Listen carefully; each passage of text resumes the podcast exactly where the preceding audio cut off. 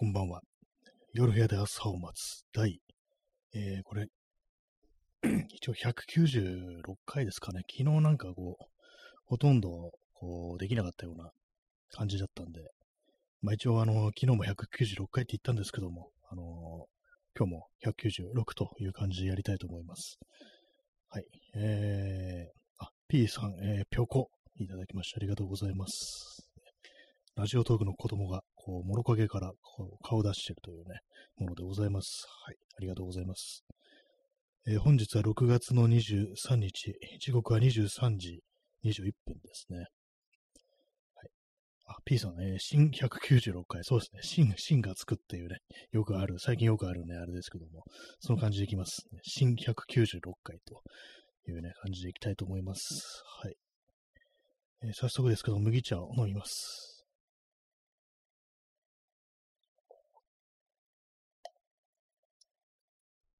耳かきさん、えー、出遅れましたいただきました。ありがとうございます。まだ全然1分、1分少々っていう感じなんで大丈夫です。はい。昨日そうなんですよね、あのー、また例によってこのラジオトークが調子悪くって、音が聞こえないという風になっちゃったんですけども、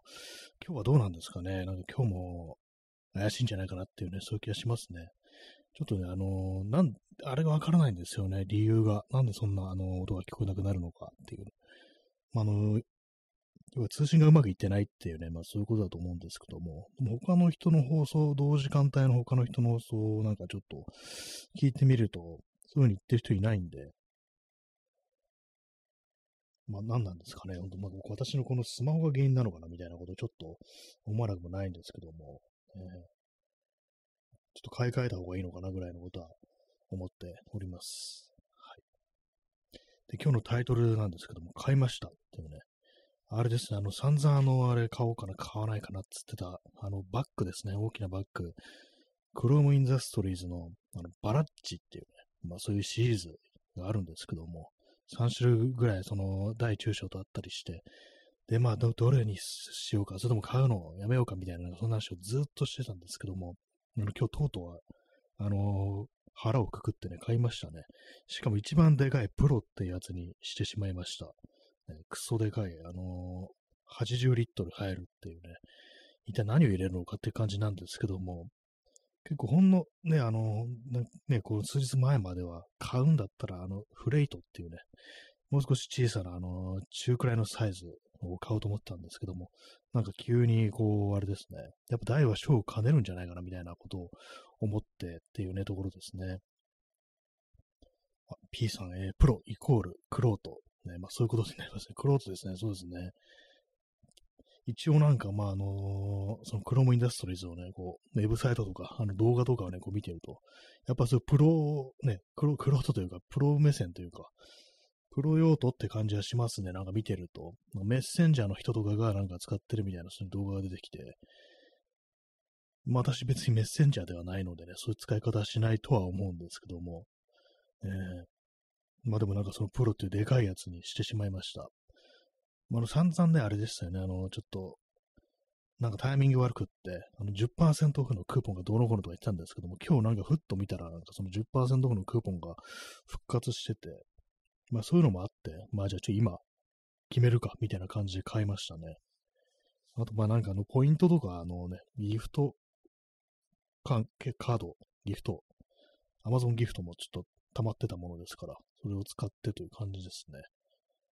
まあでも定価で買うと結構ね、あのバッグにしちゃ高いなこれみたいなんで3万6千円ぐらいするんですけども、大体なんか1万円ぐらい安くなってましたね、その定価化するとね。はい。まあ、というわけで、あの、ついに、あの、プロなんですけども、ね、あれ、どんだけ、何をどう入れればいいんだろうってことを今思ってるんですけども、今私がこう、出歩くときとかは、あの、まあ、基本的にまカメラをなんかやることを想定してるんですね。具体的にまあちょっと上げていくと、まあ、カメラのね、ボディ、本体ですね、に、レンズが2本ぐらいに、あと、場合によってあの自分であの DIY した、あの、昔の大判レンズってやつを使ったのビューカメラっていう、蛇腹みたいなのでこう伸び縮みする、そういうやつですね。まあそれを、ね、それは結構かさばるんですけども、それと、あとまあ、それを乗っけるレールみたいなやつですね。それもなんか自分で木で作ったんですけども、それと三脚で、あとはまあその埃とか吹き飛ばすブロワーですね。シュッシュってやるやつですね。それとあと水準器、バッテリー、で、あとフィルターですね。フィルター。それも入れますしね。フィルターっていうのはそのレンズの前にこうつけて、あのまあ、昼間とかにあのスローシャッターにしたい時とかにわざとその暗くするんですよ。それちょっとサングラスみたいなね、あんな感じで色のついたあの板です。まあ、そういうやつですね。それと、あと、光を遮るような黒い板ってものを私は持ってるんですね。それはまあ薄いね、ただのプラ板なんでね、まあ、軽いものなんですけども、それも入れてて、で、あとは、まあ、あのー、ちょっと大きめのポーチの中にいろんなこう工具だとか、あとまあティッシュとかなんかアルコールで拭くやつだとかね、まあそういう、あと工具ですね。あの自転車乗ってるんで、あの六角レンチとか、ライト、そういうものがこう入ってるという感じですね。今こうなんかあれですね、こう読み上げていくとそんなになんか物持ってないような気もしてきましたけども、どうなんですかね。麦茶を飲みます。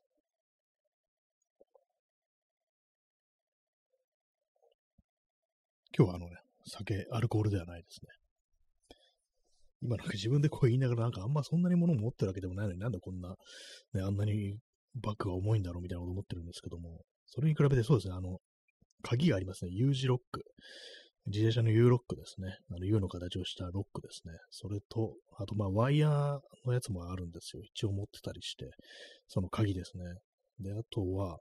まあ、財布だとか、まあ、携帯とか、まあ、そういうものですよね。その手のものがこう、まあ、なんかどんどんどんどん入れていくと、やっぱりそれなりにね、あのー、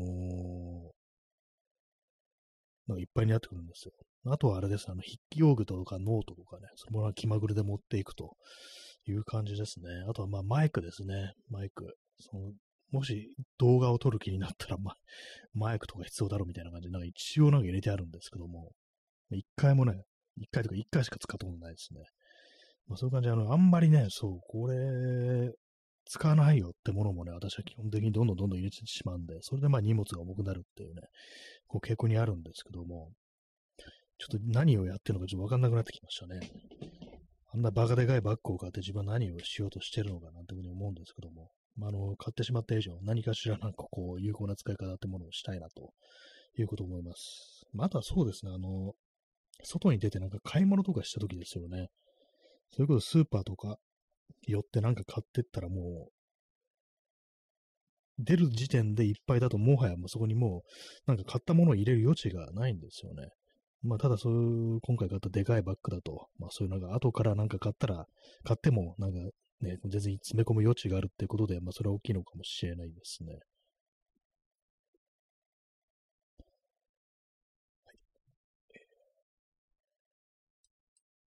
まあ、あれを消しました。あの、外付けハードディスクの電源を切りました。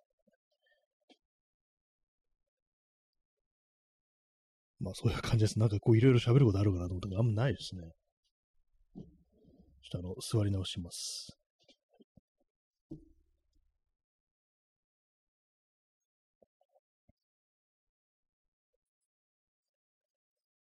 まあ、あとそうです。あと、イヤホンとかですね。Bluetooth イヤホンとかそういうものもこう入ってたりとかして。まあでもなんでこん、大したね、大して入ってないような気がするんですけども、昔はですね、もっと全然小さいバッグに、あの、一眼レフと、デジタルの一眼レフと、あともう一つフィルムの一眼レフってものを入れて、さらにあの、なんか三脚、あの、ゴリラポットっていう足がぐれぐれ曲がる、あの、最近よく、最近っていうかもう、ここね、あの、10年ぐらいで出てきたね、あの製品ですけども、足がぐねぐね曲がるね、あの三脚みたいなやつ、なんか巻きつけて使えるっていう、そういうものをね、こう、入れてたんですけども、なんか全然なんか、よくあんなに小さいバッグで持ち歩きてたなと思うんですけども、やっぱりなんかこう、バッグがどんどんでかくなっていくと甘えみたいなものが発生して、とりあえずなんか入れてきゃいいやみたいな感じで、あんまりね、こう、その自分の持ち物みたいなものをちゃんと見直さなくなるっていう、まあそういうことはちょっとあるかもしれないですね。だから今度本当になんか、最大級のこれまででね、なんか大きいやつを買ってしまったので、80リットルっていう、まあ本当になんかこう、逆に何も考えなくなる可能性ありっていう、そういうことはちょっと感じたりしますね。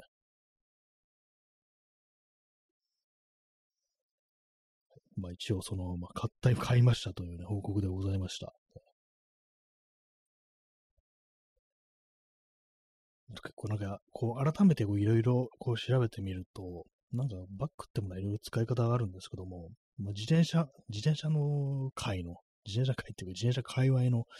バッグっていうのは結構まあ有名なこう、ものがあったりして、いろいろ見ていくと結構あの考え方の違いみたいなのが出てきますね。やっぱなんかこう、ひたすら大きいものを作っても、それあの普段使いできないから、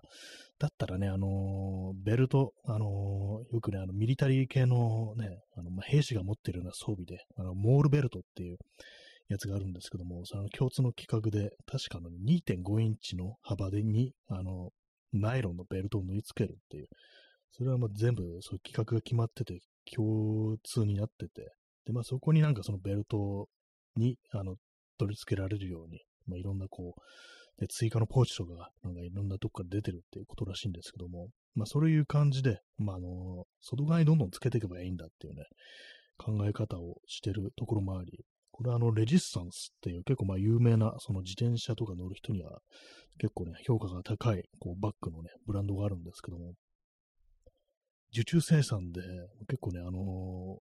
ー、あれなんですよ。あの、お値段もするし、で、まあ、品質が確かだみたいなね、なんかそういうバッグなんですけども、まあ、そこはなんかね、結構その本体を大きくするよりは、あの、外にいろいろつけていって対応する方がいいだろうというふうになんかウェブサイトとか見ると書いてあって、今回私が買ったそのクロームのね、こうバラッチプロというのは、ひたすら箱というものをでかくしてるっていうね、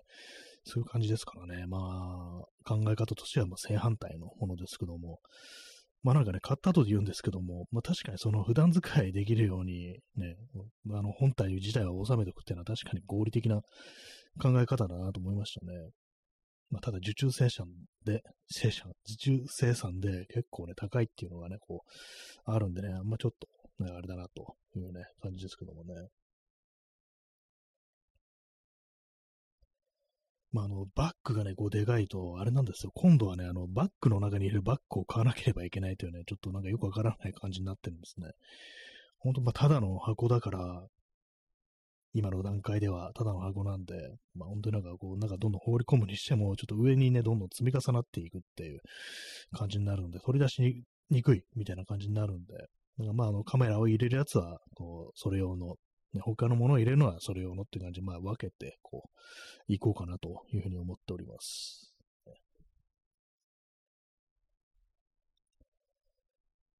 まあでもなんかあのー、あれですからね、例えばなんかこう飲み物とかこう入れるときと、入れるのと、まあ、同じね、こう、バッグの中に全部突っ込んじゃうと、カメラと、カメラとか、とペットボトルとかと、なんかみんな一緒にね、こう、同じ、こう、箱の中に放り込むって、ちょっと、あれなんで、まあ、あの、ちゃんとしたなんかこう、防水というか、なんというか、そのなんかくっきり分けられるようなね、まあ、そういうものをちょっと買って、なんとかしたいなというふうに思っております。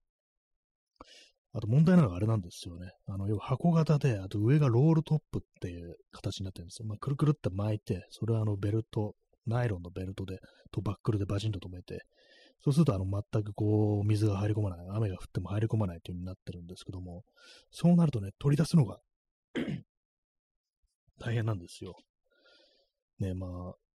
まあ、縦にもでかいし、ほんとなんか底の方までだと、ほんとなんかこう肩ぐらいまでね、あの腕を突っ込んでっていうね感じになるんで、まあ、その辺ちょっとね、考えどころですね。でも、こう、カメラとかを、こう、使うときは、あの、胸のあたりになんかちょっと持ってくれるような、あの、ケースをちょっと買って、まあそういうのがあるんですよ。こうデジタルカメラを収納するケースで、あの胸胸のあたりにぶら下げられるっていう、ね、そういうものがあるんで、まあそれで対応しようかなっていう感じですね。で、まあ使わないときは、まあ、ね、後ろに放り込むというね、感じにしようというところですね。まあそんな感じで、ちょっと久々になんか、こう、でかいものを買ったなっていうね、本当に。でかいっていうのは、そのね、大きさ的にね、容積的にすっごいでかいものを買ったという感じですね。まあでもなんかね、あのー、まあ私が気にしてたのは、あんなでっかいの買って大丈夫かなって気にしてたのは、やっぱりあの、厚みなんですね。厚みがあるから、結構ね、あのー、普段使いするには、それこそなんかスーパーとかお店とか入るにはね、ものすごいなんかあの、後ろに箱背負ってるようなもんですから結構気遣いそうだなと思ったんですけども、一応なんかね、ベルトみたいなのがついてて、中にあんま物が入ってない時は締められるっていうね、ギュッと締めて、薄くできるっていう、まあそういうことなんで、まあそれでこう、まあいけるかなという感じで、まあ買ってみました。あとあれですね、あの腰にベルトがない、つけられないと思ってたんですけども、どうもなんか私、あの、検索してみたら、YouTube で検索してみたら、その、レビューをしてる人がいて、あの、腰のベルトはなんか後付けで、こう、まあ、あの、公式のね、オプションとかでは出てないんですけども、まあ、なんか自分で好きなやつ、こう、買ってきて、こう、まあ、作ってもいいんですけども、それでまあ一応付けられるみたいな、そういう感じなんで、まあそっちのなんか、こう、安定性みたいなものも大丈夫だろうという感じですね。え水を飲みます。水を注ぎます。さあ、麦茶飲み終わってしまったので。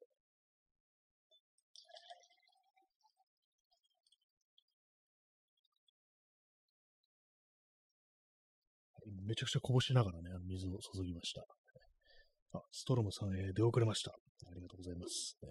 今日あのタイトル買いましたというね、あのタイトル通り、あの、でかいバッグを買いましたと。ここで散々言ってたあの、クロームインダストリーズのバラッジプロというやつを買いましたというね、そういう話をしております。ね、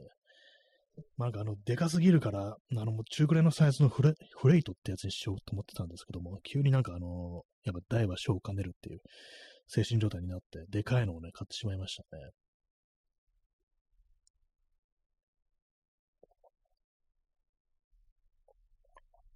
水を飲んでおります。まあそういうところで、なんかでもあれですね、そういうなんか入れ物ね、あのなんかこう持ち運ぶためのこうバッグみたいなものを買うと、その中になんかこう入れるものをどんどんどんどんね、なんかこう、追加で欲しくなってきそうな、そういう気がしてます。ね。なんかそういうのありますよね。一つなんか買ったら、あのー、それをこううまく使うために、こう、どんどんどんどんね、こう、なんか追加で買いたくなるなんていうね、こう、そういうのあると思うんですけども、なんかそれになりそうですね。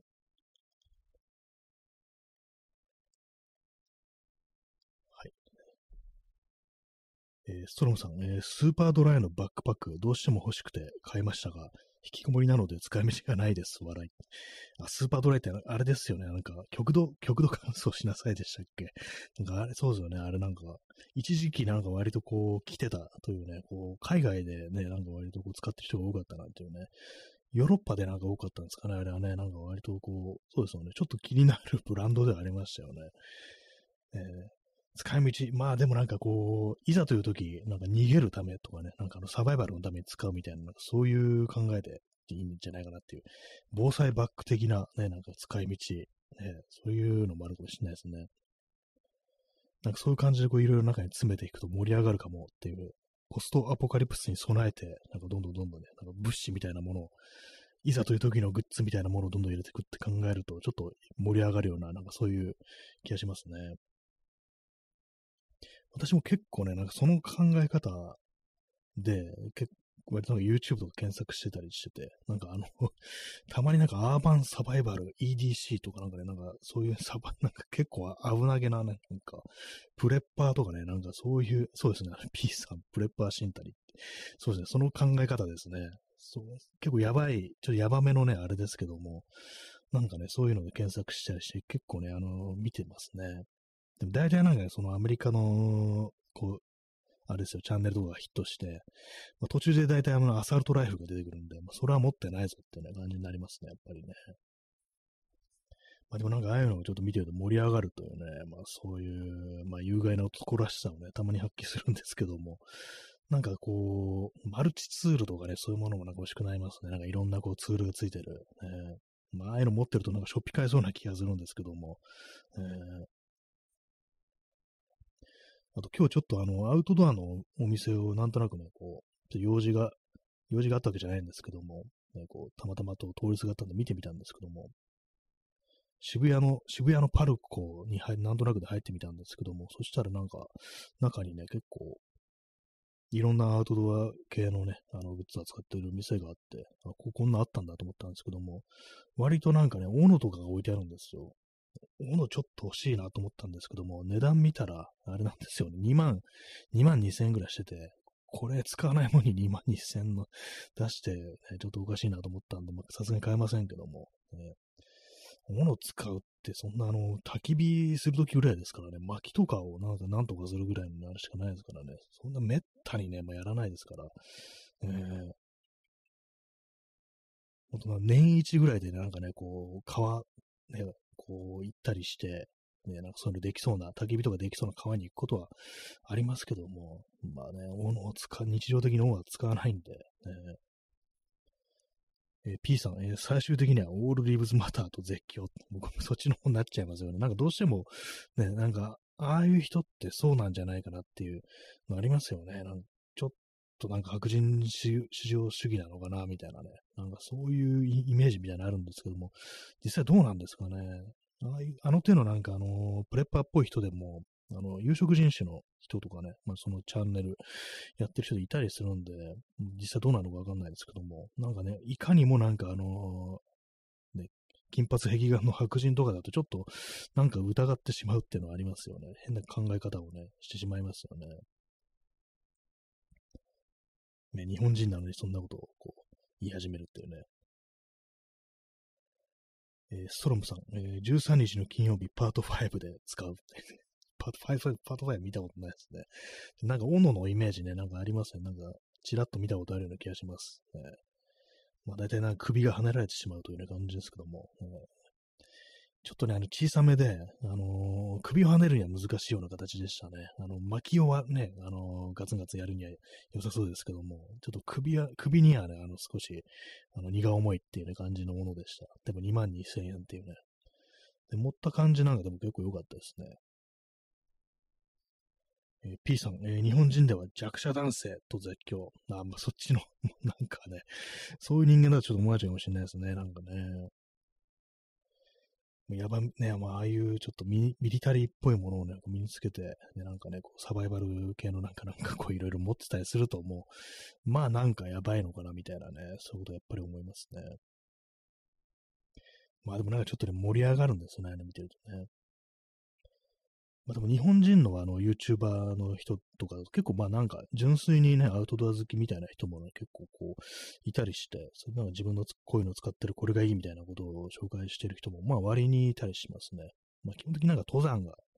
好きとか、ね、あの、それこそあの、ソロキャンが好きみたいなね、まあそれはそれちょっとなんかあれかもしれないですけども、そういう人がね、まあいますね。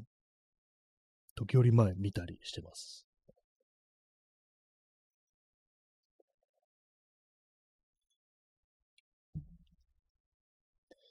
まあ、私は基本的にあの、まあ、カメラと、まあ、自転車系の周りのね、こう、ものを持ち歩くということを前提にこう、してますね。えー、チャンツさん、えー、出遅れました。ありがとうございます、ね。あの今日はあの買い物、ね、あのでっくそでかいバッグを買ったという、ね、話をしております、ね。散々なんかもう、結構なんか1ヶ月ぐらいなんか買う買わないとか言ってたような気がしますけど、もっとですかね。なんか、随分長いこと迷ってましたけども、やっとね、買いましたね。しかも当初の最初言ってたことと変わってね、一番でかいやつを買ったっていうね、そんな感じですけども。ね、まあでもなんかね、ああいうもの、ね、でかいバッグとかあると、なんかあれですね。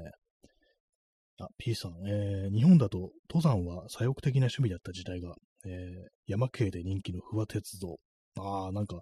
あ、そういえばそうかもしれないですね。なんかね、昔のなんかイメージだと結構ね、割にありますね、そういうのね。不破鉄道ってあの共産党の、共産党の人でしたっけ？なんか私名前は知ってるけど、なんか詳しくはなんかね、あの、どこのどういう人だかあんまこう、知らないっていうね、ところありますね。ま、確かに左翼的な趣味っていうのはね、ありそうです。えー今はどうなんですかね？山登ってる人、どういう思想を持ってるか。まあ、いろんな人いるかもしれないですけど、まあ、どっちもいそうな感じですよね。左翼の人もいるし、まあ、保守っぽいね、人物もまあ、それなりいるんじゃないかなという感じですけども。ね、で昔はなんか本当に普通になんか若者の間でも、あの、登山が流行ってるなんて時代があったらしいですね。まあ、今もまあ好きな人は好きなのかもしれないですけども、えー、まあでもなんか、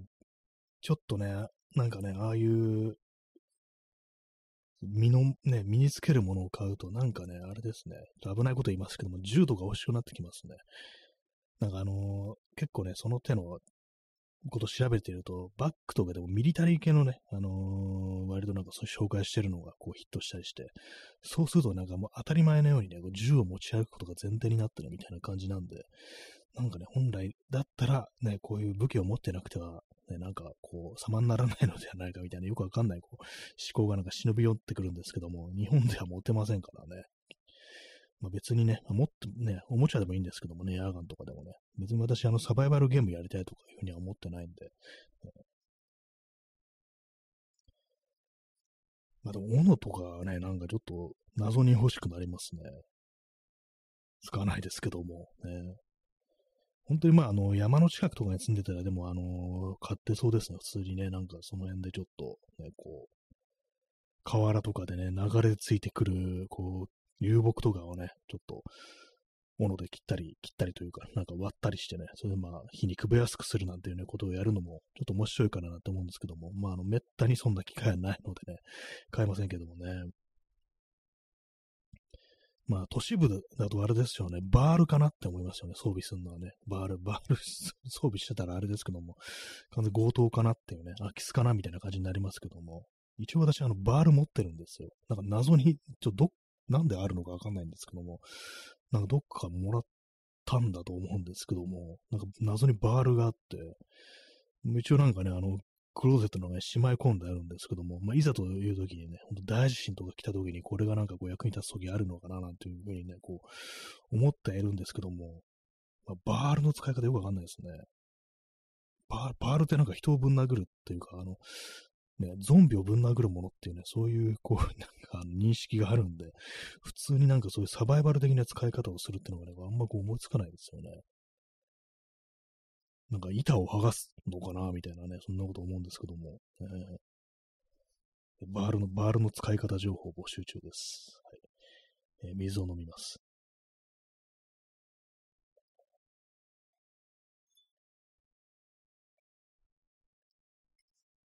まあでも本当なんかこう、バカでかいバッグを買ったから、もう、もうね、あの人生バッグを買う必要がないんじゃないかぐらいのね、ことはまあ、思ったりしてますね。まあ、少なくともその容量を求めてこう買うことはないんじゃないかみたいなね、そういうことは思いますね。まあ、ね、80、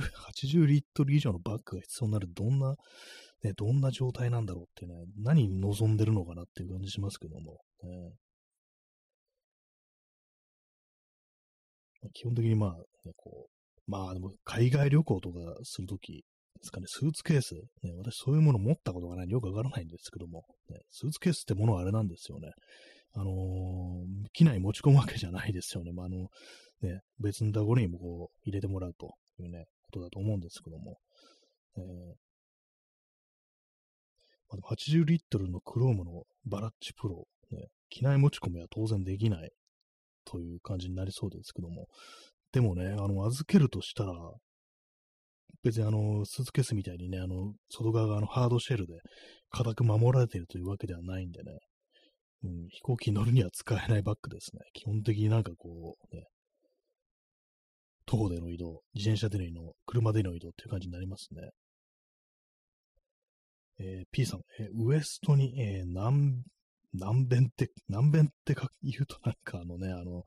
ね、あれですけども、排泄物みたいになっちゃいますけども、あの、無知ですね。柔らかい無知を巻いておくのがシティセルフディフェンス。一気に引き抜いてオーダー。まあ結構あの、使えるかもしれないですね。無知はね、割とこう、ね、痛いですよね、あれ絶対ね。あと軽いですよね。武器としてはかなり軽いですよね、無知。ね、なんか今日あれですよね、テレビであの、インディ・ジョーンズがやってるっていう話を聞いたんですけども、あれ確かインディ・ジョーンズ、無知みたいなの持ってましたよね。実はあれはあの結構あの理にかなってる、ね、武器だったのかもしれないですね。ちょっと使いこなすのが難しそうな、ね、感じですけどもね。えー、P さんね、南弁はいわゆる旧説、これ弁っていいんですかね、読み方ね。なんか、便はどうしてもなんかうんこになってしまいそうで、なんかあの、読み上げてるとね、気になるんですけども、九節弁や七節弁はなんかこう、あれなんですね、こう、節がついてると。三節根とかなんかそんなありますけどもね、武器でね。そういう感じでなんかこう、そこでまあ、七つの節があると、ね、こう、いうことなんですかね。あの、川の鞭とかとはちょっと違うですかね。なんか、あの、想像するとなんかあの、ね、フィクションの中で出てくるなんか川だけでできたなんか一本の長い棒をしなるみたいななんかそういうなんかね、こういうイメージですけども、考えてみたら無知というものに対するね、なんかあの解像度がかなりこう低いですね。かなり荒めですね、私はね。実際無知見たことないですからね。まあ、あ、P さん、金属製、あ、金属、金属なんですね。金属かなりも殺す気で、殺す気で来てますね。まあ、だからそう曲がるところがあるんですね。ね、あの、割となんか、あれなんですかね、こうまあ、巻いておくんですね。折りたためるというか、なんていうか巻いておく形になるというね。いろんな武器ありますね、中国はね。まあ、中国かどうかちょっとよくわかんないですけども。なんか結構ね、ありますよね。三節根とかなんかね、その中国の武器だという、あれありますけども。なんであんなにバラエティに飛んでるんだろうと思いますね。日本だとなんかそれこそそんなあんまないですよね。刀ぐらいしかないぞっていう感じですけどもね。まあ槍も、槍、刀、弓矢。あと何ですかね。なんか今何かをね、ちょっと思い出した。あ、あの、鎖鎌ですね。鎖な、忍者のね。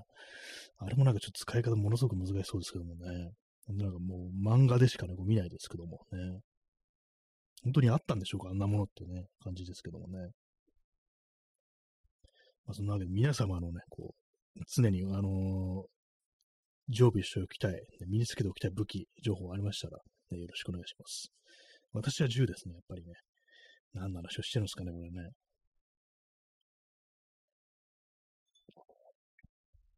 はい、水を注ぎます。水をこぼしながら注ぎます。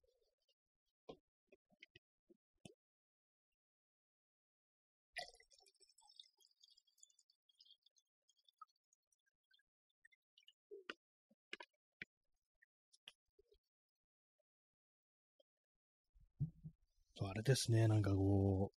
う、なんかこういろいろね、欲しくなってきますけども、割になんかね、ヘッドランプみたいなものってあると結構便利だなと思ってるんですよね。ヘッドランプ。夜遅い、まあ、暗くなってる状態で外で過ごしてると、結構ね、なんかあの、暗い。まあ当たり前ですけどもね。なんかあの、それこそあの、河原とかでね、なんかこう、はい、ピクニック、ハイキングみたいなことをやってると暗いなっていうね、まあそういうことがこう、あるんで、たまになんかヘッドランプみたいなのも欲しくなりますね。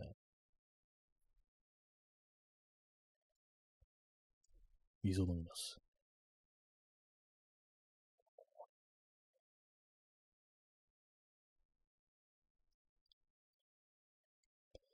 まあ、でもなんかね、基本的に必要ない必要ないっちゃ必要ないんですよね。そんなね、いろいろ言ってますけどもね。あとあれですかね、折りたたみの椅子とか、あのクッションとか、そういう感じですね。完全になんかあの、外でね、こう、キャンプでもすんのかなみたいな感じになってますけど、別にそういうね、気持ちは一切ないんですけども、えー、実際ね、まあ、あの、使ってみて、本当に、あの、こんなでかいの必要なかったなっていうね、あの、あれにならないことをね、祈ります。えー、まあ、何でもね、あの、何があっても、大抵のものはこのバッグの中に入るって思えばかなり気楽かもしれないですね。結構今の状態だと、あ、これ買ってもなんか持って帰るの、めんどくさいからな、みたいな、ね、ありますからね。私も自転車で移動してることが多いんで、普通に歩きだったらね、あの手で持ってきゃいいっていうものでも、あの、ね、片手で持って、ね、こう、自転車乗るってのは危ないんで、それはちょっと考えられないんで、まあなんかそういうのから解放されるっていうね、それは結構大きいかもしれないですね。そうなんですよね。普通に電車とかで移動してればそんなに、ま、ね、こう悩むようなことではないんですけども、ね。まあでも電車だとあれです、本当こう、ね、電車が終わっちゃったら、こう何もできなくなるっていうね、そういう感じですからね。えー、時刻は23時55分ですね。6月の23日、まだ23日です。えー、P さん、えー、2泊3日程度の旅行でお土産などが70リットルに入りきらなかったので、80リットルは正しい。ああ、そうなんですね。結構、ね、お土産とかそうですね。割になんかね、食いますよね、あれ、容量ね。あ、70リットルのトランク、ね。70リットルのトランクにお土産なのが入りきなかったっていうね。そう、お菓子とかなんかあの、結構ね、食べ物とか割となんかかさばりますからね。ああいうのをこう、ね、手で持っていくのも大変ですからね。確かに旅行、ね、旅行というあれもありますね。もうすべてをね、こう、後ろに背負っていくみたいな感じで。まあ、なんか冗談時で、あの、その、背負ってる姿とかね、こう見てみると、それこそあの、私はちょっと前までやってたね、あの、デス・ストランディングっていうビデオゲームの主人公みたいになりますね。荷物運ぶ、ひたすら荷物運ぶ配達人のね、こう、題材にしてますけどもね、あんな感じになりますね。まあ、80リットルでも、あの、上がね、あのロールトップで、あの、口を開けっぱなしにすればね、あの、長いものもね、あの、突っ込めば、こう、入るということで、まあ、大抵のね、本当は、ものは、こう、いけるという感じですからね。観葉、でっかい観葉植物とかも入ると思います。ね、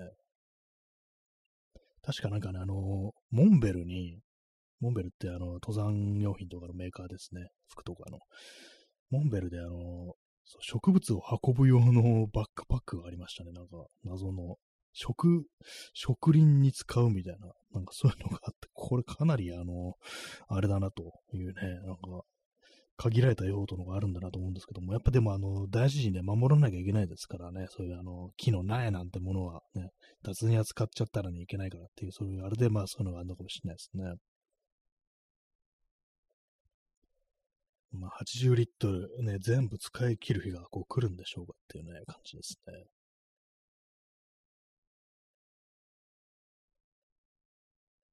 まあ、ギターとかも入りますね。私、あの、エレキギター持ってるんですけども、で、まあ、ケース、ね、ソフトケースってものがついてきたんですけども、この話結構何回もしてるんですけども、あの入れるんですけども、あの、ジッパーが閉まらないんですよ。なんか形に合ってないんでわかんないですけども、あの、ななんかあの、合わないんですよね。ななんでこんなことになってるのかね、よくわかんないんですけども、昔ね、その、店、楽器屋で買って持って帰ってきた時は入ったはずなのに、なんかあの、入らなくなってるんですよね。まあなんか、もしかしたら私が別なね、あのそのね、ソフトケース、まあギター前は何本か持ってたんで、他のね、なんかソフトケース、似たようなソフトケースだったんで、そっちとなんか間違えてね、あの、売り飛ばしちゃったのかなと思うんですけども、まあ、とにかくね、なんかこう、入らないんですよ。まあ、そういうようなギターをね、こう突っ込んで、こう、スタジオに行くなんてこともできますけども、ね、まあ別にバンド活動を全然一切やってないというね、感じですね。はい。そう、バンドでね、ちょっと今思い出したんですけども、あれですね、最近ね、ここ数日なんか結構気になる曲、ね、あの、あって、あの、スティーリー・ダンのディーコンブルースっていう曲をね、スティーリー・ダン私そんなにたくさん聴いてないんですけども、なんかたまになんかそういうスイッチみたいなのってね、妙に聴き始める時があるんですね。それでまあ、あの、まあ、非常に有名なね、あの曲でベスト版とかにこう入ってるね、曲なんですけども、結構ね、あの歌詞をね、こう読んでみたりするとね、なかなか味わいが増すなというね、ことに気がつきました。結構なんか、スティーリー・ダンは歌詞にこだわってるっていうね、のがね、曲もそうなんですけども、歌詞もなんか曲に合わせて作り込んでるっていうね、でもそういう感じのことをこういろいろ検索してたら、こう和訳とかをね、検索してみたらね、なんかいろいろこう語ってる人が出てきて面白かったですね。えー、川添眠さん、えー、みんなで踊ろう、まあ。ありがとうございます。いいですね。みんなで踊ろう、ね。みんなで踊ったこと多分私ないと思うんですけども、ね、クラブとか行ってもね、何していいかわかんなくって、あの、突っ立ってたりするっていうね、まあそういう感じなんですけども、なんかね、こう、雑になんかゆらっとしてるみたいな感じになっちゃいますね。まあでもね、そういう、一回やってみたらちょっと面白いのかもしれないですね。はい、ありがとうございます。そうですね、スティーリーダンド・ディーコンブルース。なんだ、ディーコンブルースってなんだって感じなんですけども、どうも、なんていうか、こう、まあ、敗者の歌だというね、そういうことらしいです。ね、あのー、どアラバマ大の、あの、アメフトなんですかね、アメフトチームのが、の、異名が、まあ、すごく強くって、それでなんかこう、クリムゾンタイドっていう、こう、異名をつけられたということが、そういうエピソードがあるらしいんですけども、それに対抗して、ね、あの、俺はディーコンブルースだっていうね、なんかそういう歌なんですけども、要はあの、まあ、世の中は、あの勝ったものにこう名前を、称号を与えるっていうね、それこそさっきのそのクリミゾンタイドっていうのはね、こう、異名ですよね。なんかそういうものをつけるけども、俺は負けた、ね、こう、負け犬にこそ称号が必要なんだっていうね、そういうことを言ってる歌なんですね。まあなんかこう、あれだなというね、まああの、決して勝ってるとは言えないね、こう、自分としてはなんかそういうものがなんかちょっと今更ながらグッとくる感じで、そうか、こうね、歯医者にも名前がついてていいんだみたいなね、なんかそんなことをね、ちょっと思ってるところですね。バンドね、バンドを一応まあやめてはいないんですけども、私がこうなんかそういうね、バンド、別にオリジナル曲とかも一切ないし、ただね、スタジオに入って遊んでただけなんですけども、バンド名がなかったんですね。なんかいろいろなんかこう考えてみたんですけど、思いつかずっていう感じで、やっぱりね、なんかそういうね、なんかこう大したことをしてなくても、あえて名前をつけていくって結構大事かなというふうに思いましたね。こう名前をつけるのは私はなんかかなり苦手なんでね、ほんとなんかそういうところでもう開き直って、ね、こう、やっぱね、勝ってる時じゃなくて、勝ったものじゃなくて負けたものにこそ名前をっていう、そういう気分でね、なんかこれから行くといいんじゃないかななんていうね、そういうことを思ったりしてると。そういうことをなんかそのスティリーダンのディーコンブルースを聞いて思ったというね、ことです。なんかあの、検索してたら、あの、この曲がアメリカでは割とこう、その、いわゆる中年の危機、ミッドライフクライシスの人たちに非常になんか愛されてるっていうね、そういうことを書いてる、なんか翻訳家の人のね、なんかブログでこう書いてあって、まあ、あの、ちょっと検索してみてもらえたらと思うんですけども、えー、そうらしいですね。で、まあ、あの、この、ディーコン、あれ、スティーリー・ダンですね。スティーリー・ダン、あれですよね、あの、あんま詳しくないんですけども、ドナルド・フェーゲンと、ウォルタ、なんとかって人、なんかよくわかんないですか、メガネの人。どっちもメガネだよって感じですけども。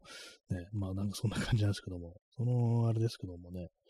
インタビューみたいので、これはまあ自分たちに、リーコンブルースっていうのは自分たちにとって、あの、自伝みたいな歌だからっていうね。なんでかっていうと私、ね、自分たちは本当郊外にね、こう、生まれ育って、こう、なんかこう自分がこうだって言えるようなものがなかったから、常にオルタナティブを探してたっていうね、そういうことらしいんですね。だからまあなんかこう、そう、なんか、スティーリーダンの二人がなんかね、こう、これは自分のことだというね、まあ、一緒有名なね、あのミュージシャンですからね、あのなんか敗者とは言えないですけども、まあでもなんかこう、そういう、あれですよね、郊外で、こうなんかくすぶってた、まあそういうね、こう、ね、人間が若者、ね、子供、子供の時代からまあそんな感じだったって言ったんですけども、まあそういうね、こう、ところで、こう、あえてこう名前を付けていくっていうね、それがいいですよね。えー、P さん、えー、ヒップホップは名前がない奴らにこそ言葉を与える音楽だって言い過ぎが。ああ、言い過ぎっていう人いますよね。私そんなにあのラップは聞かないんですけど、結構私はその人の曲は割に聞いた、聞いてますね。友達がなんかこう教えてくれたりしたので、ね、名前がない奴らにこそ言葉を与える音楽だ。なかなかいいですね。グッときますね、そういうのね、やっぱりね。こうそうですよね。ヒップホップってのは基本的に楽器とかがなんかできなくても、ね、トラックさえなんかどっかからこう持ってくれば、ね、その上でこ自分たちの、ね、言葉をこう、ね、使えばいいっていうね、まあそういうことですからね。まあでも私の中にはそのなんかヒップホップ的なね、なんかあの、その、あの、あれがないもんですから、やっぱなんか音楽っていうとね、どうしてもその楽器を演奏するみたいなね、そういうところがあるんで、まあそっちはそっちでというね、感じなんですけども、ね、そうですね、名前がなくても、ね、名前がなく、まああのね、こう、勝ってなくてもね、自分たちで名前とか考えていこうという、まあそういう教示みたいなものってのは大事かもしれないな、ということを思いましたね。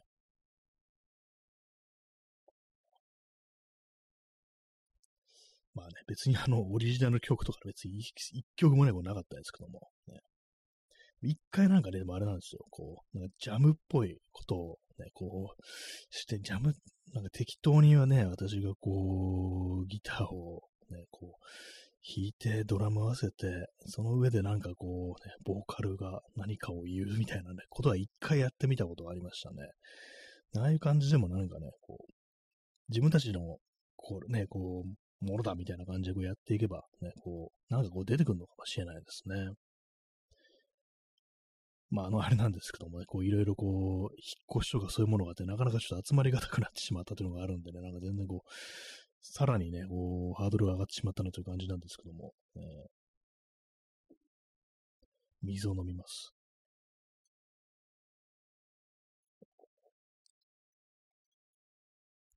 えー、喋ってたら熱くなってきましたね。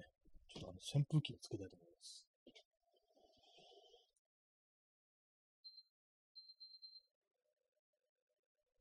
扇風機弱ですね。ちょっと変な音がありますけども。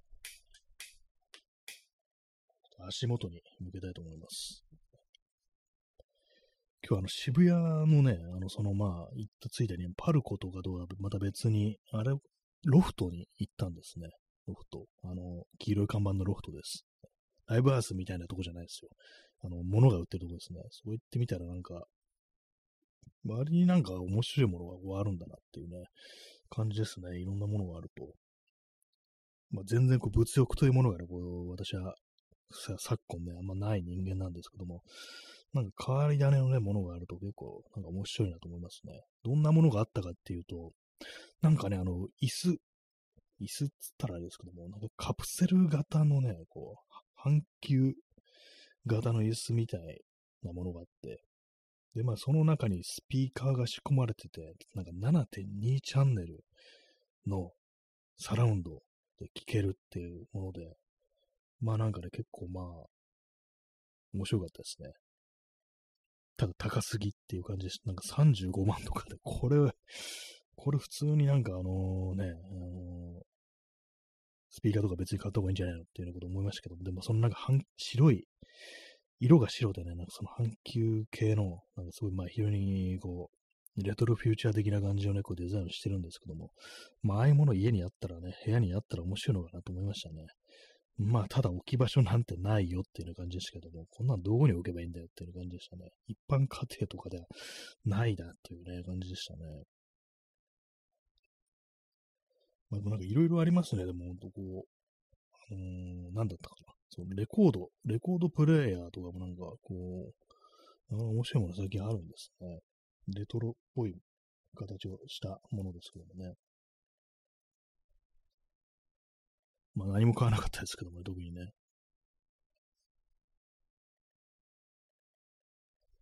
扇風機からちょっと変なノイズが入るんで、少し場所を動かします。はい、水を飲みます。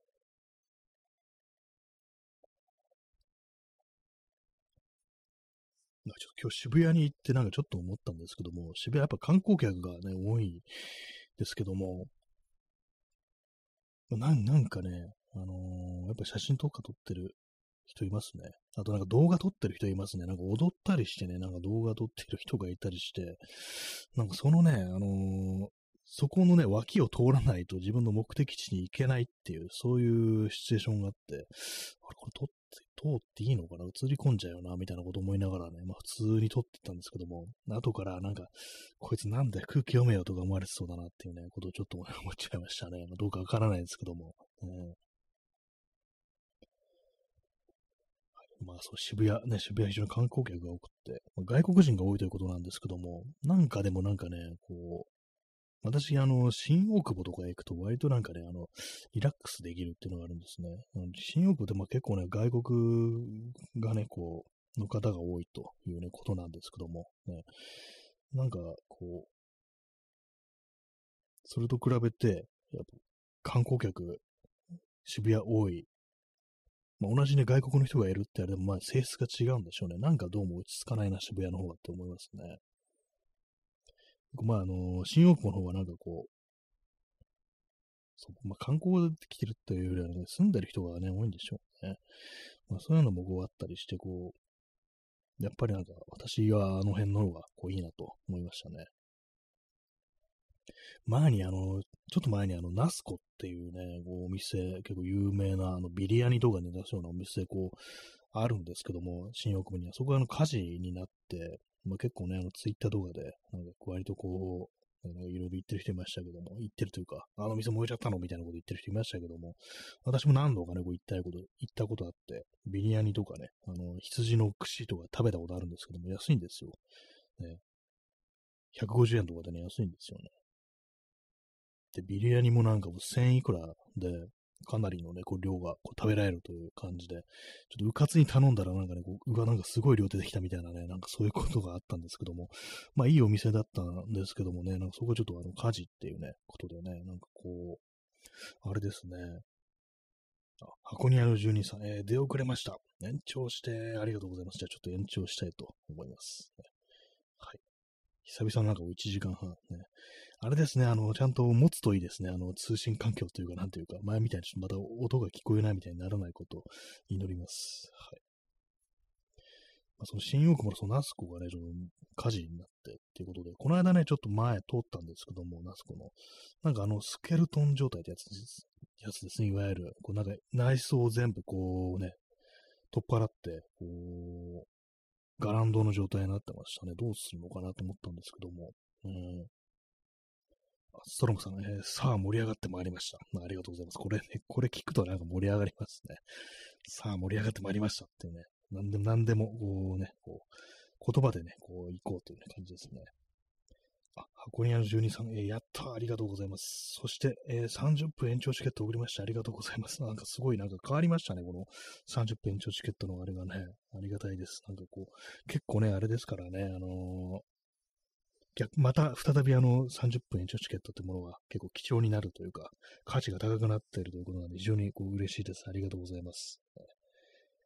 今までなんか結構ね、あれだったんですけど、延長し放題みたいな状態だったんですけど、また再びね、ちょっとなんかあの、延長チケットの価値がなんかね、あの変わったというね、ことらしいですからね。ありがとうございます。かなり特別なこう感じがありますね。はいね、まあ、新大久保はね、なんかそう、お店が焼けてしまったということでね。結構定期的にありますね。あの飲食店が燃えるっていうのはよく考えてみたらね、割になんかこう、自分の行動範囲とかで、あ、ここ火事になったんだみたいなことって結構ね、年に2回ぐらいはなんかそういうの出くわすような気がするんですよね。割にまあその、ね、火使うところですから、そういうのってよくあるんだなというね、ことありますね。パッとなんかね、思い出しても、なんか今結構割に出てきたりしますからね、あの時そういえば、あそこの店も終えたな、みたいなね、ことありますね。私、小学校の時に、あの、同級生のクラスメートのね、あのー、店が燃えたことありましたね。そういえばね、なんか火事でね。あの後どうなったんだろうっていうね、あんま覚えてないんですけど、本人なんかそんなにね、なんかすごくこう、悲壮感は漂わせてなかったんですけども、そのね、まああの、子供だからってあれがあるかもしれないですけども、ね、まあそんなと、まだ普通になんか復活してたようなこう気がするんで、まああの火事ぐらいではね、あのそんなにね、あの、すべてが終わりというわけではないと。まああの、燃えど、燃えた度合いにもよると思うんですけども、まあね、なんかこうやり直せるというふうに思い出し、思いたいですね。はい。まあね、こう、火事ってなんかね、未だに多いですよね、本当にね。えー、P さん、ラジオトーク運営の胸先三寸でコインの価値が、まあそういうことでありませんね。全部向こうの、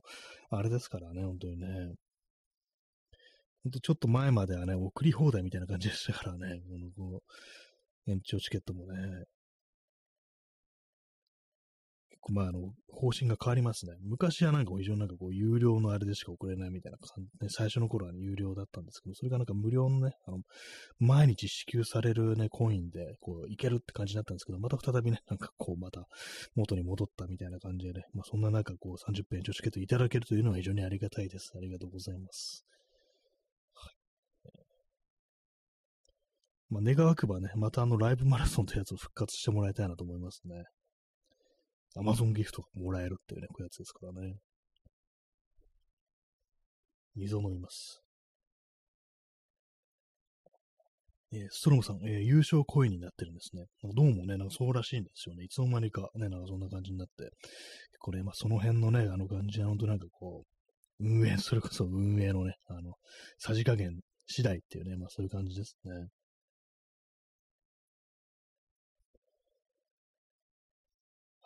まあ、渋谷、渋谷という街の様子ね、どうなんですかね。こう、パルコね、パルコ、ほんと、まあ、あのー、建て替えてから、新しくなってから私は、まあ、3回ぐらい行ったのかなって感じなんですけども、昔はね、もっと結構行ってたんですよ。あの、パルコの地下の本屋にね、ほんとなんか渋谷行くたびになんかこう見て、まああんま買うことないんですけども、なんとなくあの、こう、結構画集とか写真集が割と充実してたっていうね、まあそういうことだったんで、割に見てましたね、あそこでね。なので、もそれも完全なくなっちゃってて、結構まあそのパルコというね、こうビルの中のね、入ってるお店とかもなんかあんまこう自分にはちょっとね、遠くなってしまったなみたいなね、そういうのがある、ありますね、やっぱりね。なんか上の方にはなんかあの、ほぼ日のギャラリーみたいなのがあって、ね、うわ、糸井重里かとか言いながらね、去年あの、五丁茂雄っていう写真家の展示をね、こう、その、ほぼほぼ日経由でこうやってたんですけども、うわ、なんか糸井のあれか嫌だな、でも、でも写真展は見たいなっていう感じでね、行ったんですけども、なんかあんま良くなかったなっていうね、そんな、こう、あれがありますね。狭い、狭い、なんかちょっと見る、ね、こう、のになんかね、ちょっと周り気遣ってしまうみたいな、なんかそういう作りになったんで、あんま良くなかったですね。まあね、糸井重里だっていう風に頭で思ってるから、あの、よく、良くないっていうか、あんまこうね、こう、入り込めなかったのかもしれないですけども、ね。結構その、写真展とかなんか美術館みたいなものって、割にそうスペースの、ね、その、館内のね、美術館とかだったら、館内のね、なんかそういう雰囲気みたいなものと結構ね、あの、その体験のね、こう、良し悪しを左右するっていうのがこう、あるんで、まあ、このね、私前もね、言いましたけども、東京都写真美術館、私なんかどうもあそこ合わなくって、行くたびなんかね、すごいなんか、ね、あの、あんまりこう入り込めないんですけども、その展示自体に、ね、なんかそういうのありますよね。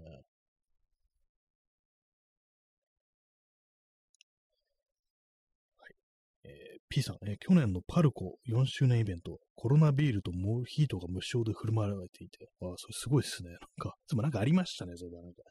ね、あのー、音楽かかるイベントですよね。なかなかでもすごいですね。コロナビールとモヒート無料っていうね、なんか飲みすぎてなんかめちゃくちゃになっちゃいそうですけども、ね、コロナビールがっていうね、コロナ、ほんと、これ本当のコロナじゃんみたいなこと言いながらね、なんか飲みまくって、めちゃくちゃになってしまいそうですけども、私とかね、なかなかね、こう、大盤振る舞いっていうね、こう感じですね。ほんとその手のなんかあの、イベントみたいなものとか、まあ元から私行くね、タイプではないですけども、せいぜいあの友人とかに誘われてなんか行ってみるみたいな感じでしたけども、ほんとなんかこう、クラブ的なところに何年ぐらい行ってないんだろうって考えると、もう10年ぐらい行ってないかもしれないですね。10年じゃないか。まあ、9年ぐらいはなんか多分、ああ、でも多分最後に行ったのって、まあ、DJ バーみたいなものも入れるとすると、多分ね、2014とか、かな。でも、ライブハウスは行ってるかもしれないですね。ちょっとかなりなんか記憶が曖昧ですけども。ね、まあでもなんかその手のね、場所から、なんかあんまりこう、まあ元からね、そんなに縁がないですけども、ね、全然こう、そういうあれもなくなりましたね。水を飲みます。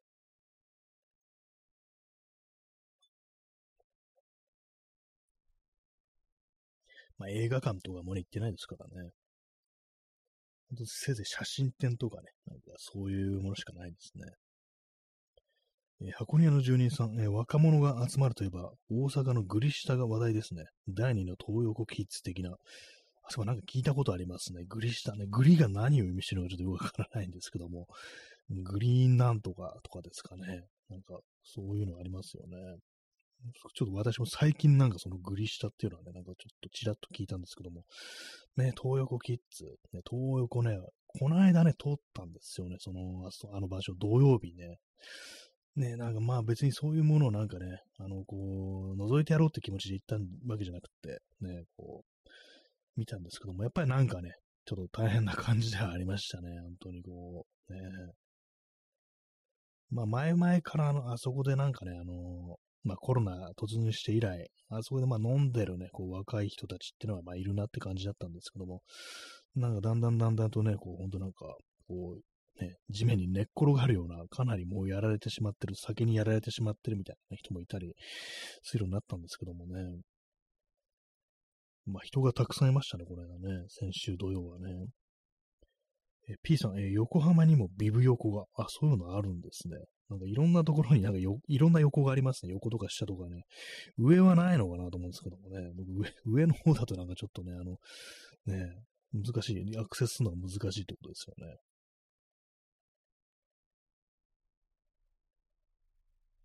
横、ね、上、上、まあ何ですかね、川の上とかですか、橋の上とかですかね、橋の上でなんかやってるっていうね、あんま見ないですね、橋の上でなんか飲んだりしてる人。ねあ、P さん、ビブレ、あ、ビブレなんですね、ビブレ横。ねビブレ、ちょっとどうだかわからないんですけども、ね、なんかあったような気がします。ねいろんな横とかね、下とか上とかありましたらね、教えてください。なんですかね、最近、まあ、渋谷、ね、渋谷京を通って、まあ、そこはなんか、まあ、渋谷にはなんかそういう東横みたいなものは、まあ見る限りなかっ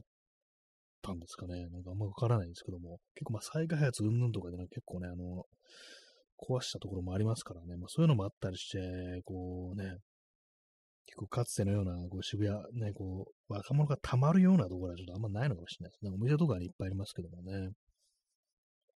宮下公園、かつての宮下公園が健在だったらね、なんか案外なんかああいうとこで、こう、溜まるね、こう、たむろする若者がね、こう見れたのかもしれないですね。見れたって別に見たいわけじゃないですけどもね。えー、白ニャ住人さん、えー、昔田舎ではコンビニにたむろしてましたね、若者。あ、なんかね、だいたいコンビニの前の駐車場のとこで、なんかね、うんこ座りしてるみたいなね、なんかそういうのこう、ね、ありましたからね。ありましたからねって私なんか知ってるかのように言いましたけども、確かになんかね、たまになんかそういうこう、地方にこう行くようなあれだと、まあ大体なんか人いたな、みたいなね。で、大概そういうところにこう、なんかこう、カップラーメンとかね、なんかこう、そういうもの食べた、ね、残骸が残されてるみたいなね、吸い殻とかね、そういうものありましたけども、ね、今はこうあんまないのかもしれないですね。えー、P さん、えー、街にしか、えー、居場所がない若年層がそれなりにいるのに、暇空男性崇拝者軍は、あ、これあのー、新宿のね、まあそれこそはなんか歌舞伎町だとか東横だとか、ああいうところにいるね、こう、まあ、若い人たち、居場所がない、ああいうところしか居場所がない若い人たちのためになんかこういろいろやってたね、こう、NPO 団体になんか嫌がらせした人たち、ね、そういう、そういう群れですよね。嫌ですね、なんかね、あれ最近はどうなってるのか全然わかんないですけどもね。水を飲みます。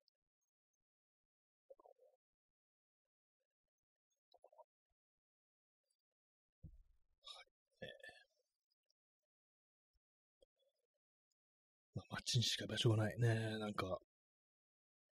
私がこう街に出てど、座るってなった時にどこに行くかっていうと、お店とかね、じゃなくって、その辺で座るってなった時に、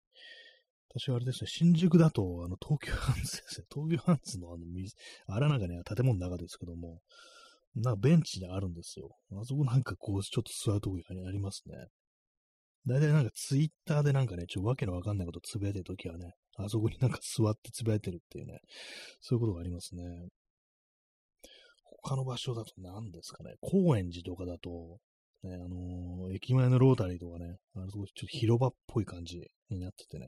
あそこで結構ね、あのー、外飲みをしてる人がね、こういたりするんですけども、たまになんとなくね、そう腰掛けてね、なんかこう、ね、携帯を見てる、スマートフォンを見てるっていうね、そういうことがありますね。すぐ帰ればいいんですけどもね。まあ、そんな感じで私、外でなんかね、こう座ってなんかやるっていうことはあんましないですね。そういえばね、お店も入らないし、ほんとなんか用を済ませたらすぐに移動するみたいな感じになっちゃってますね。まあ、公園とかにはね、こう、訪れて、まあ、座るなんてことありますけども、名もなき公園とかですね、まあ、そういうのありますけどもね。えー、時刻は0時24分ですね。6月の24日になりましたね。P さん、えー、警察署内のベンチで寝てたら追い出されました。あ だからちょっと面白いところに行ってますね。警察署内、私ほとんど入ったことないですね。なんかね。ね、追い出されるんですね。警察のくせにっていうね。緊急避難だろ、これ、みたいなこと思うんですけども。ね。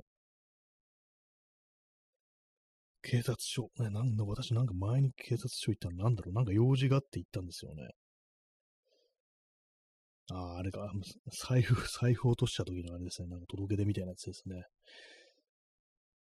えー、ストロムさん、えー、ポリだけはベンチで寝れるのか。ね、ああ、警官、警官自体、警官本人はベンチで寝れるっていうね。警官用のベンチなんですかね、それね。市民のためにあるんじゃないのかって思いますけどね、ベンチなんてものはね、お前らが寝るのかよっていうね、感じなのかなと思いますね。まあ、警察署、ね、なかなかこう、縁が、私には幸いメインまではあんまこう縁がないですけども、ね、寝てるぐらいいいだろうってこと思いますよね。警察署の前にベンチ置いとけやって感じですよね、本当にね。えー、ストロムさん、えー、往来にあるのは排除ベンチのみ。本当そうですね。まさしくね、そういう感じでね。普通に、まあそう、外をね、歩いてて座るとか、まあ100%ですね、ほとんどね。99.9%ぐらいの感じ、排除ベンチですよね。まあなんかこう、お店の中とかね、商業施設の中にあるね、こう、ベンチとか割と座ったりするんですけども、それはあの、入り口でね、あの、弾いてますからね、そういうなんかこう、誰でも入れるって感じには結局のところなってないっていう、銀座6とかね、なんかそんな感じですよね。銀座6屋上があって、あそこ結構過ごしやすかったりするんですけども、まあ、パルコもそうですね。パルコもなんか、ね、屋上みたいなとこ入れて、割となんかね、こう、広い空間でゆったりしてるんですよ。まあでもね、あれですからね、こう、誰でもスッとね、こうアクセスできる感じじゃないですからね、なんだかんだでね。やっぱりこう、通りからね、ほんとなんかあの、どっかに入ることなく、建物入ることなくね、あのー、段差なしで、こう、アクセスしたいですよね、本当にね、ベンチにね。まあ、他の国、ね、日本は、ね、そういう排除ベンチだらけですけど、他の国どうなんですかね？イギリスとかなんかその排除的なもの結構あるみたいなこと聞いたりしますけども、ね、その結構自由な国とかがあるんでしょうか、もしかしたら。ね、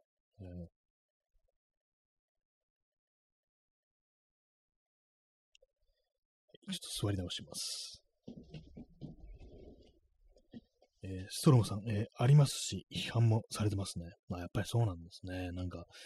そうですね、あの、イギリスのどっかだったかでね、なんかこう、そういうこうなんか棒みたいなのを立てて、ね、こう鉄の棒みたいなのを立てて、でそれ座れないようにした、寝れないようにしたってなったんですけども、その上になんか結構しっかりしたマットレスを引いて、なんかね、こう寝れるようにしたっていうね、対抗手段がなんかそういうのがなんか紹介されてたような、こう、覚えがありますね。まあでもどこの国も排除ベンチってものがあるのかと考えるとね、ほんと嫌ですね。都市部はなんかほんとどこもね、そんな感じなのかなっていうね。ちょっと咳払い失礼します。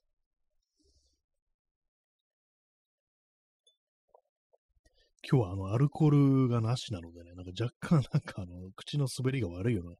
気がしますね。なんか酒の力に頼ると、ね、いいってなるとちょっと微妙な気持ちしますけども、ね。あとなんかやっぱね、おととい、昨日の、やっぱ昨日、今日か。ね、まあそうなんですけど、まあその、二日連続ね、あの、酒を入れてみて思ったんですけども、なんか、ちょっとね、あのー、アルコール入った方がなんか調子いいのかなみたいなこと思ったりして、なんかあの寝覚めがね、こう、いいんですよね、なんかね。なんか体もなんか、こう、動くみたいなね、なんかそんなこう、気がするんですけども。まあ普段なんか全然ね、酒飲まないんでね、まあそういう気のせいかもしれないですね。そうですね、なんかそう、睡眠のなんか質がなんか最近非常にこう下がってたんですけども、なんかこう、そうですね。ワイン一杯飲んだら結構なんかこう、しっかりした睡眠が取れてるというか、途中でなんか起きることがね、あんまなくなった気しますね。意外ですけども。よくね、なんかお酒飲むとね、なんか眠り浅くなってね、絶対なんか中途覚醒するっていうね、こう、話をこう聞きますけども、割になんかこう、本当にこう、まあ、起きるべき時間になったらスッと普通に起きるっていう感じで、それまでになんか目が覚めるっていうことがね、なんかなかったですね。こう、昨日、おとといはね。え水を注ぎます。結構飲んでますね、水を。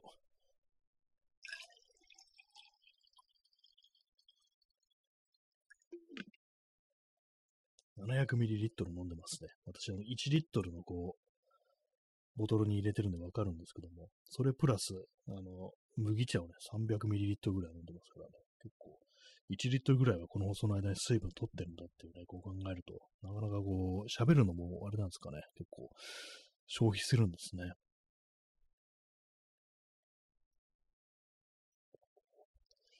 水は美味しいねというね、そんな感じです。えー、箱根の住人さん、えー、中途覚醒で起きたので今拝聴できています。あ、そういう感じだったんですね。普通に目が覚めてしまって、そしたらこれがやってたという感じですね。結構じゃあ、早め、早寝っていう、箱根の住人さんも割と早寝の感じなんですかね。まあでも12時半だかそんな早、早寝でもないからって感じですけども、ね、まあね、私は結構そう夜型のこうタイプなんでね、こう、なかなかこう、早い、早くね、こう寝るということがないんですけども、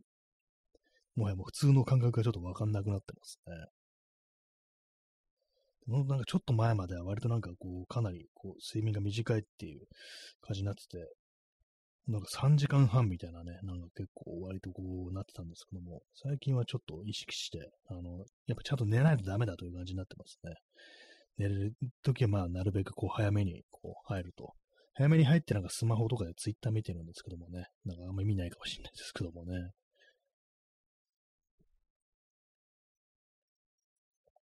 あの、ちょっとワイン一杯程度飲んだら、周りになんかこう、調子がいいななんていうね、ことを気づきましたね。まあでも慣れてきたらね、ほんとなんか、こう、全然効かなくなるのかもしれないですけどもね。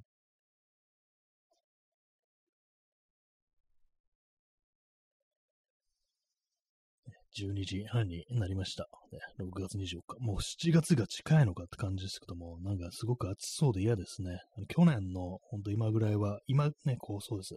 6月の終わりからなんかくそ暑くなったって思いがあるんで、37度とか、なんかね、6月の終わりに東京はね、なってたっていう記憶があるんですけども、なんかそういう感じになりそうですね。嫌ですね。いくらね、こう、でかいバッグを買って、こうね、これでなんか何でも持ち歩けて、でね、なんか外出放題だみたいなね、な外出放題ってよくわかんないですけども、ね、そういう感じでこう、できても、感じの気候がね、あのなんか外にいたら死ぬみたいな気候になったらね、どうしようもないってね、ほんとなんかね、嫌ですね。夏、なくなってほしいとまではいかないですけども、もうちょっとあの、ね、もう少し手心を加えてくださいってことはやっぱ思いますね。えー、P さん、えー、夏日は30度未満。そうなんですね。そもそもなんかね、あの、もともと夏日って言われたけども、確か28度ぐらいでしたっけ ?27 度でしたっけ？そこからもう夏度、夏日っていうね、ことになってるらしいんですけども、今なんかね、普通に涼しいって感じになってますかね。30度だとなんか涼しいぐらいの感じになってますからね。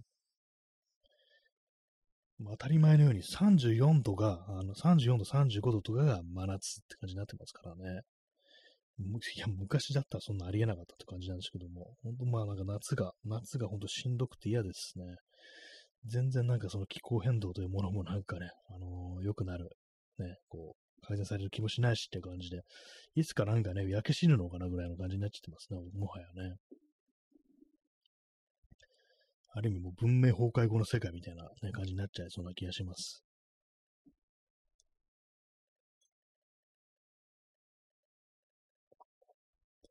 日傘というものは皆さん使われてますでしょうか？私持ってないんですけども、まあ、あのー、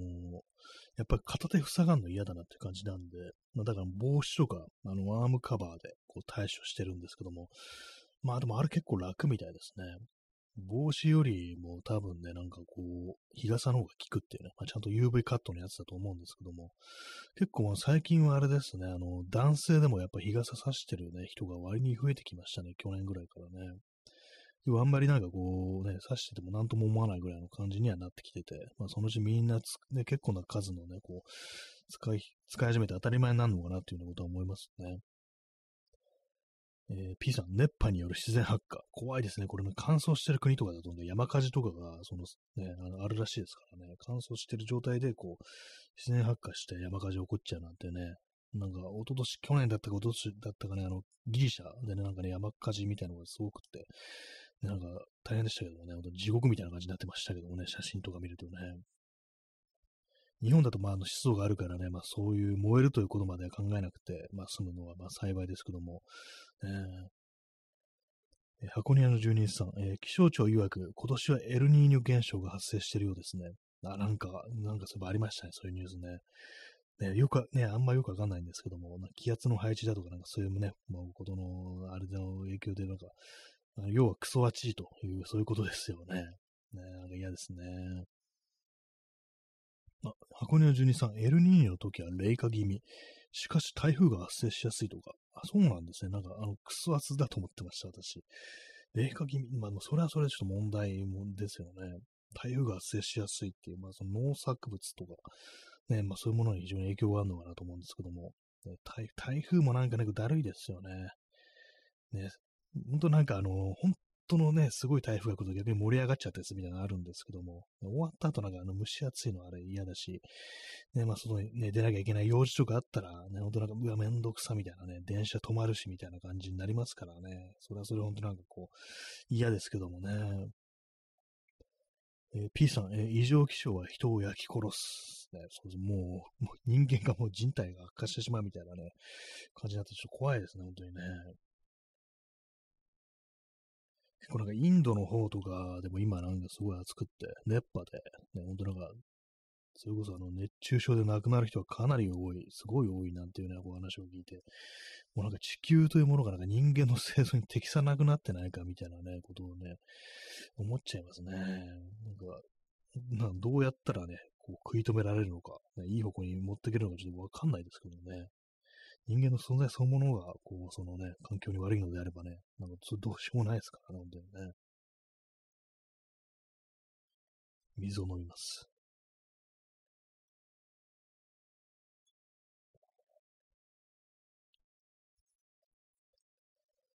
まあ、日傘、ね、日傘なんかこうありますけども、なんかあれですよ、オリン東京オリンピックの時になんか頭の上にちょこんと乗せる、ね、なんか日傘みたいので、これで涼しくせえやみたいなことをなんかあの、東京都知事の小池なんとかっていう人が言ってたような気がするんですけども、あれは何だったんですかね。まあ、あの、両手フリーになるっていうのはいいかもしんないですけども、ちっちゃかったですよね、あの傘がね。なんか、まあ、あんまでかくしすぎてもあれなのかもしんないですけども。ね、今のところ、まあ、そう、日傘を買ってみようっっていうとこまでは行ってないですね。やっぱ、あの、本当なんか私、あの、手が塞がるのをすごく嫌がるので、ね、両手空いてないとなんかこう、動きが、動けないって感じでね、とっさの時にね、動けないぞっていうね、感じなんだよね。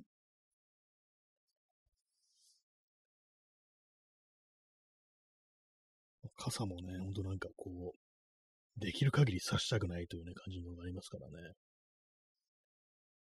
まあ、非常につばの広い帽子とかをかぶってりゃいいのかなっていうことを思います。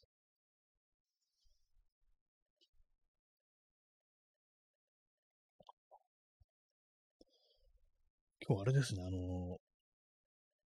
この間ワークマンで買った、なんていうんですかね、スラックスみたいなの、ストレッチのスラックスみたいなの入ってたんですけども、結構ね、ちょっと蒸し暑いぐらいの日で、もう、周りに結構涼しかったですね。あんま蒸れませんでしたね。っていう、まあ、その、まあ、もののね、こう、話なんですけども、買ったものの話なんですけども、割に、こう、良かったですね。こういう、今日はちょっと28度でね、東京蒸し暑いという感じだったんですけども、我慢できないっていう感じじゃなかったですね。こう、長いね、こう、パンツを履いていても。ただ本当なんかね、私、あの、ふくらはぎがね、あの自転車に乗ってるせいで、ふくらはぎ、あの、すっごい、こう、肥大化してるんですよね、なんかね。これのせいで、あの、私、あの、自転車乗るときに、必ず裾をまくるようにしてるんですね、右側、ね、右足のね、あの、それ、あの、チェーンに巻き込まないように、ね、そういう感じで必ずこうまくるんですけども、今日は、あの、自転車でね、こう移動してる時間があって、で、まあ、その時、まあ、その、まくろうとしたんですけども、そのふくらはぎがね、こう、太くてね、こう、ほんとギリギリって感じでしたね。やっぱ細いやつ、もはや私の体は履けなくなってますね。その、ウエストとか全然 OK でも、ふくらはぎがね、こう、アウトっていうね、感じのがね、非常に多いです。なんか、太いのしか履けなくなってますね。えー、箱根の住人さん、えー、28度で凍る液体の入った首にはめる謎の輪っか。本当に涼しいのかしら？あ、これはですね、あの、私、あの、試したことあります。これはですね、あのー、涼しくはないですね。やったんですけども、涼しくはないですけども、なんか完全にね、あの、頭から上が熱でこう、ほてってぼーっとするのは避けられるぐらいの感じ。まあ、最悪は避けられるぐらいの感じでいった方がいいのかもしれないですね。まあ、ひんやりして涼しいみたいな感じでは私ね、試した限りなかったですね。そうですね、まあ。あとですね、あの、ちょっとはめてると、あの、微妙になんかあの、呼吸をなんか邪魔するんですよ。あの、ね、あの、前のね、あの、男のね、男性で言うと、あの、喉仏の方向、前、前の方が、あの、開いてますよね。あの、輪っかになってて。ね。で、まあ、そのね、なんか、前のね、ちょ、なんていうんですかね、この、頸動脈とか取ってるあたりなんですかね。そこなんか微妙に圧迫するっていうのがあって、なんかちょっと苦しいな、これ、みたいなね、感じでしたね。まあ、私のね、こう、はめてみたやつが、なんかその、癖のあるやつだったのかもしれないですけども、結構ね、なんかそれ気になりましたね。えー、箱庭の住人さん、えー、ふむふむ、なるほど、えー、呼吸を邪魔は嫌ですね。そうですね、結構気になりますね。息できないってことじゃないんですけども、なんか圧迫感がやっぱあるっていう感じで、まあそう考えるとなんだろうっていうね、冷えピタでもつけてた方がいいんじゃないのみたいなね、感じありましたね。まあただまああれは使い捨てになっちゃいますからね。まあエコであるっていうね、ところからのこう謎の輪っかはいいのかもしれないですけどもね。なんかちょっとね、あのー、いろんなとこにはめてみたんですよ。ね、っていうとなんかちょっと嫌な感じになりますけども、変変なとこにはめてないですよ。なんかこう、ももとかにね、こう、その輪っかをはめてみたりしたんですけども、まあ、あんま、あんまなんか変わんなかったです。特に涼しいなっていうね、冷たいなって感じはあんまなかったですね。やっぱ多分首がベスト。首はあの血管がやっぱ通ってるから、そこを冷やすとなんかこう、全身に回っていく、ね、こう、血も冷えるから多少涼しく感じられるなっていうのがあるらしいんですけども、うん、あんま、あんま涼しいとは思わなかったですね。まあ、暑くて暑くてぼんやりする。ね、もう、もうダメだ、みたいな、そういうのはまあ避けられるかなっていうような感じですね。あと、頭にはめると孫悟空みたいになるかなと思ったんですけども、はまりませんでしたね、あのね。水を飲んでます。氷枕みたいなやつがなんかこう、夜、ね、寝るときにいいなんて話ありますよね、この季節ね。使ったことないんですけども、やっぱりなんか今、ね、ああいうものってなんかあの、風邪ひいて熱あるとき使うみたいなそういうイメージありましたけども、割となんかね、その涼しいね、こう、くしたいというね、気持ちでこう買う人がおるらしく、ドラッグストア行くと結構ね、980円ぐらいで、あの、夏の夜もひんやりできますみたいな、そういうね、こう、売り文句と共に売られてますね。ちょっと導入してみたくはありますね。そんなあの、ね、こう、寝る、眠るとき快適になるんだなって感じですけども。まあでもね、ほんと限度がありますからね。ほんとなんか夏とかね、夜でも32度みたいな時とか東京はまあありますからね、ふざけてるのかって感じですけどね、本当にね。人間の住める星じゃないっていうね、感じですよね。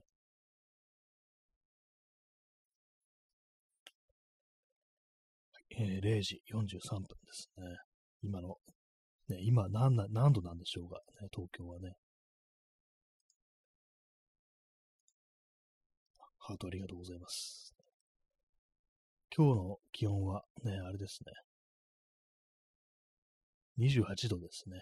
今日というか土曜日、ね、28度。最高気温28度。あ、でも金曜、ね、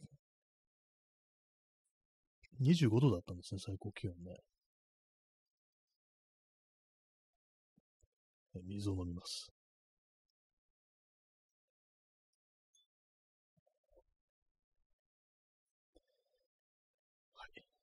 そういう、あれですね。久々になんか1時間半やると、ちょっと途中で話題が尽きてくるっていうね、感じありますけども。ねまあ、どう、どうやったらね、こう涼しく快適に過ごせるのかっていうね、ことありますけども、なんかほんと水かぶるか、エアコンしかないというね、そういう悲しい結論に行き着いてしまいますね。水をかぶるね。あの、まあ、ほんとなんか、ずっとね、さこの間も言いましたけども、風呂場に水風呂に使っていられれば、かなり耐えられるのかなと思うんですけども、ね、まあ、そうすると動けませんからね、その場からね。それはそれで困るって感じですね。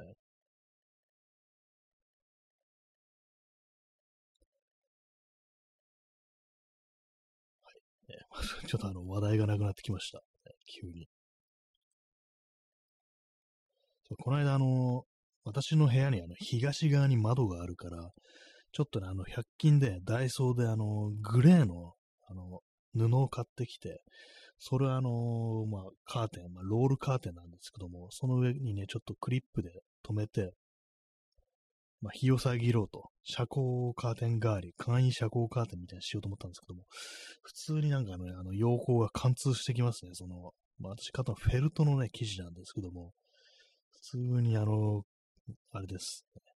貫通して、割となんかあの、まだクリーナって感じで、黒にしておけばよかったのかと思うんですけども、まあ、黒は黒でもやっぱりあれなんですよね。あの、フェルトである以上、あの、ちょっと隙間というか、なんというか、その、ね、あれですよね。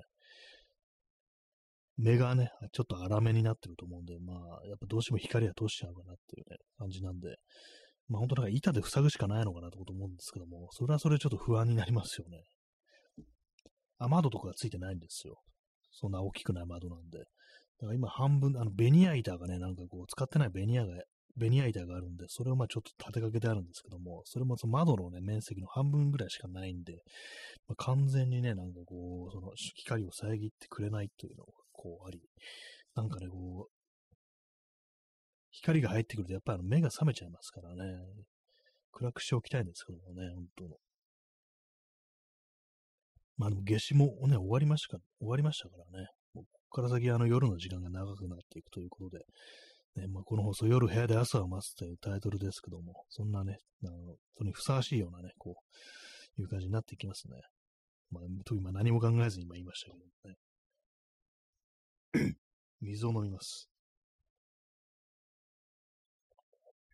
今急に思ったんですけども、本当なんか、あの、毎日毎日、あの、マイクに向かって一人で喋ってるってかなり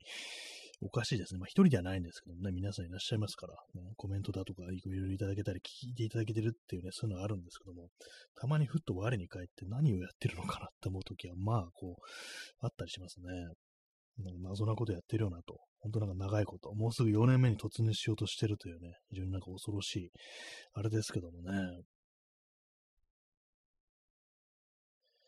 まあ、あの、ポッドキャストを全然更新してないというのがこうあり、まあ、それをなんかこうね、なんかネタがないかなと思ったんですけども、まあ、さっきね、あの、スティーリー・ダンのディーコン・ブルースのね、こう、話をしましたけども、それなんていうかね、そういう感じのなんかプレイリスト、なんてこう、パッとしないというか、まあ、一般的な敗者とされてるね、こう、ものの、なんか教示みたいなものを歌った歌というものがないだろうか。あったら、なんかそういうのをプレイリストにして、こうね、ポッドキャスト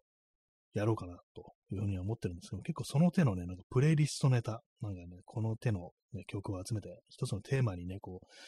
沿って曲を集めてそれについて語るみたいなね、まあ、結構いくつかこう考えてるんですけども、考えててこれやろうかなってこと今何度も言ってきたんですけど、全然こうできてないですね。まあなんか本当年、年に2回ぐらいの更新になっちゃってるのはね、なんかちょっと良くないなと思ってるんですけども、本当なんかこう、ラジオトークが主戦場、主戦場って言い方ちょっとあれですけども、なってますね。ここばっかりいるって感じになってて、まあ、他のね、音声コンテンツというものもちょっと更新したい感じではこうあるんですけどもね。なんかこう、やっぱ気力がやっぱなんかどんどんなんかなくなってってるっていう感じがするんで、ちょっとね、あの、喝を、入れたいところでありますね。自分で自分に。他人に喝入れられるのは嫌ですけどもね、自分で自分にっていう感じです。はい、水飲みます。